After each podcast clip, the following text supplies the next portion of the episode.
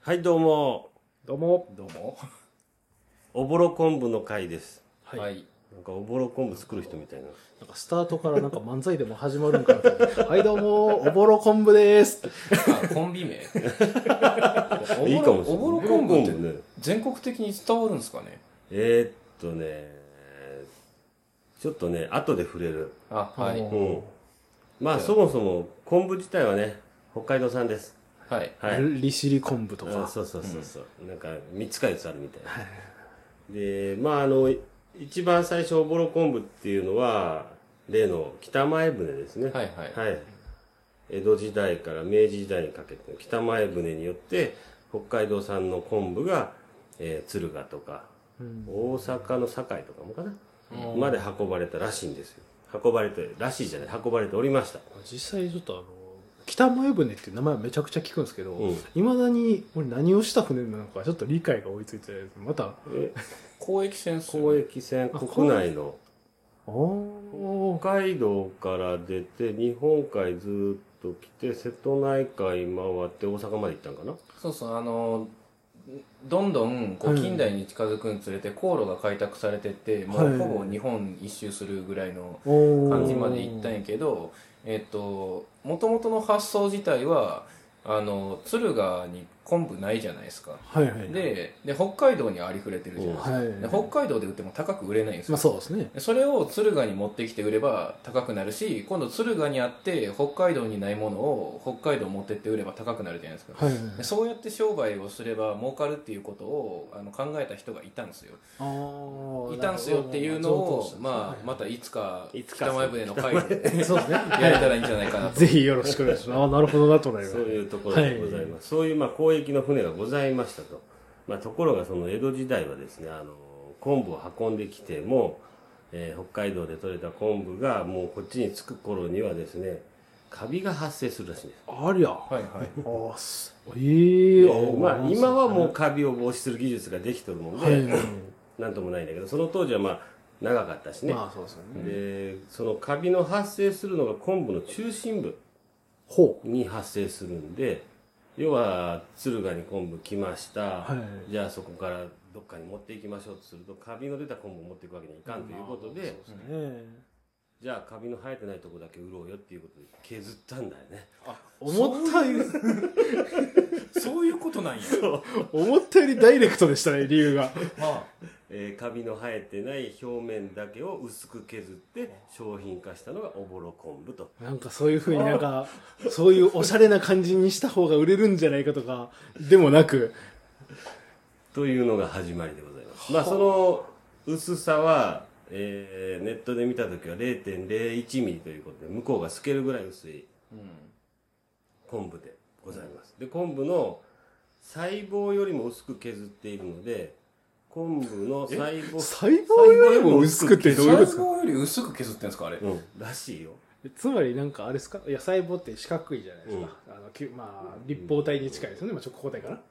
が、なんか分断されてるっていうことだ。ってことは、あれどっちかから見たら細胞の内部が見見えてるえってるこいととでうすかことやろね。おー。そうなんやそれを割くことによってあ削ることによって昆布の細胞の隙間にもあるネバネバとかうまみ成分とかてをそういうのも両方出てくるとああ、ちゃんとそこが空いてるからってことですね。あへーーそうなるほど。そういうところへでこの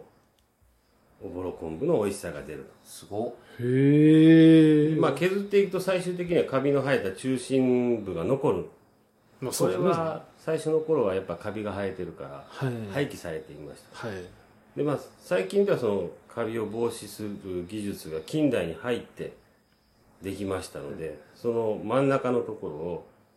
お寿司屋さんがこれバッテラに使えるんじゃねっつっておまあサバのおし寿ー。ああいおうーあれに使ってあ、そうか、そうか。ババッテラ、うん、一番上にあの昆布サバのねあれうんありますねあれが乗ってる、はいあれになったんでそれをあれがそうなんやうん白板昆布として利用されるようになったと。はでまあその昆布を削る道具にはカンナミカンナの刃だけの部分のような昆布包丁が用いられているうんあ。へえ。これらの刃は普通に研いだ刃を鉄の棒で刃をこすりますほう。そうするとまあ歯が反り返るような感じになるんだよね。あうんうんうん。ーああ、はいはいはいはいはいはいはいはい。その反り返ったところが薄く削る場所らしいです。はあ。じゃあその歯以外はダメなんだ、ダね。メなのよね。。 ダメなのよ。細胞ごと削れないんですそうね。削っちゃ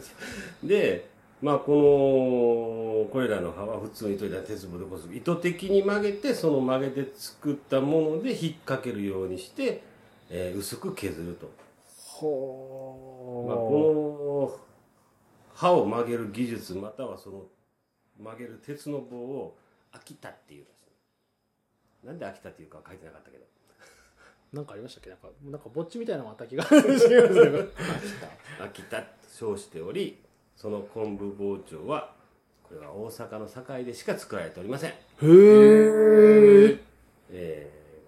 この技術ができる大正時代までは、まあ、要はその技術がなかった時ねまっすぐの時は今おぼろ昆布は今のような長い布ではなかったと言われておりますでほう私でブチブチブチブチ切れとったよね、はいはいまあまあまあままあ要するにせ北前船せっかく昆布を運んだのにカビが生えてるっていう売れ物にならんちゅうことで消費者までに届けることができないんで使えるところだけを削ってあ。いやでも多分、まあこれはもう想像になりますけど、ねえ、そこまでして運んできた昆布は、その状態だったから諦めきれなかったんでし ょうね、多分。多分当時はあれですよ電話とかないんでクレーム入れれないじゃないですか、はいはいはいはいだからもう何としてももう入ってきたもんは、はいもう金に変わっちゃってるからそうですね。裏だ金じゃねえかねだからまあ当時ものはいものなのか何せんかわかんないですけどお金なんでしょうけでどもそれこそ昔なんか船なんて言ったらもう一世一代のもそうのがあそっうたそうそうそうかもしれないですからねそうだよね命がけですからそうだよねあれかなあのほらリンゴの皮いかに切らずに剥くかみたいな感じでこう昆布いかに長くやれるかみたいな のをあの競い合った結果今の形になったんかなそんな感じかもしれんねで現在でも鶴ヶ市は手すきおぼろ昆布の全国シェア約 80%8 うん出ましたね割まあその80%の時点で1位なんですよね確実いにや最近80%って聞いて驚かんくなってきた そうなんですよねうんあそれそれもかみたいな なそれもねみたいなうーうんーんってでちなみに昆布そのものの生産量は北海道が養殖では73%あまあ入ってきてるのはほとんど養殖みたいだけどでちなみに昆布の消費量第1位は富山県ああそうなんですそうなんねやあの富山でもこういうよく似たおぼろ昆布みたいのがあるんだってへへーでえ富山の場合はそれをおにぎりとかに巻いたりしてうん食べるあかあらなんかありますねちなみにに消費量富山県全国平均の2倍ですめへっちゃえ昆布食う健康なのかで福井県はその次ですな第2位おになりますということでございましてですねまあまあ福井県もそれなりに昆布を消費しておりますうんーだから北陸がもうダントツってことですよねそうやね北陸だからその北前船で運んできたのがこの辺に降りとったからこの辺が多いのとあとは東北の三陸っていうの、うんあっちとかが、えー上位に入ってますまあ大体その辺で5位6位ぐらいまでは占められてますはいへえでもう一つねこのおぼろ昆布によく似た昆布でねとろろ昆布っていうのがあああありますねありますね何が違うんか分かってるないです何が違うのか分かってないでしょ分かってないです分かってないでしょよう実はインターネットでおぼろ昆布と調べるとねおぼろ昆布ととろろ昆布がね一緒に出てきちゃうんだよほうあれで調べましたはいとろろ昆布っていうのははい同じように昆布を削るんですけどはい加工の方法が違うんであ違うんですねす違うんですとろろ昆布っていうのはたくさんの昆布を、えープレスかけて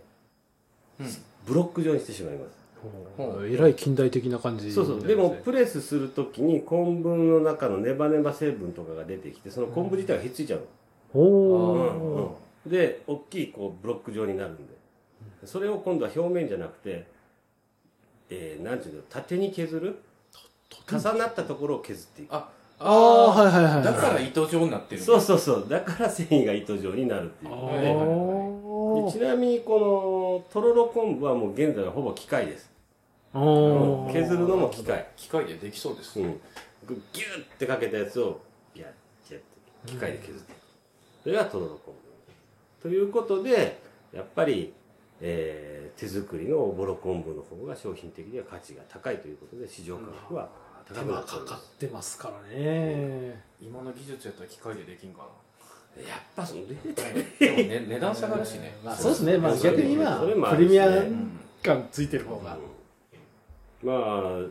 その職人さんもちょっとずつ減ってきてるのかな敦賀でもね、うん、大きいところはやっぱりまだ今でも続けてるけどね大きい海産物屋さんはというところがおぼろ昆布でございました厚さ0 0 1ミリすごいっすよね。どんな結果想像もつかないって。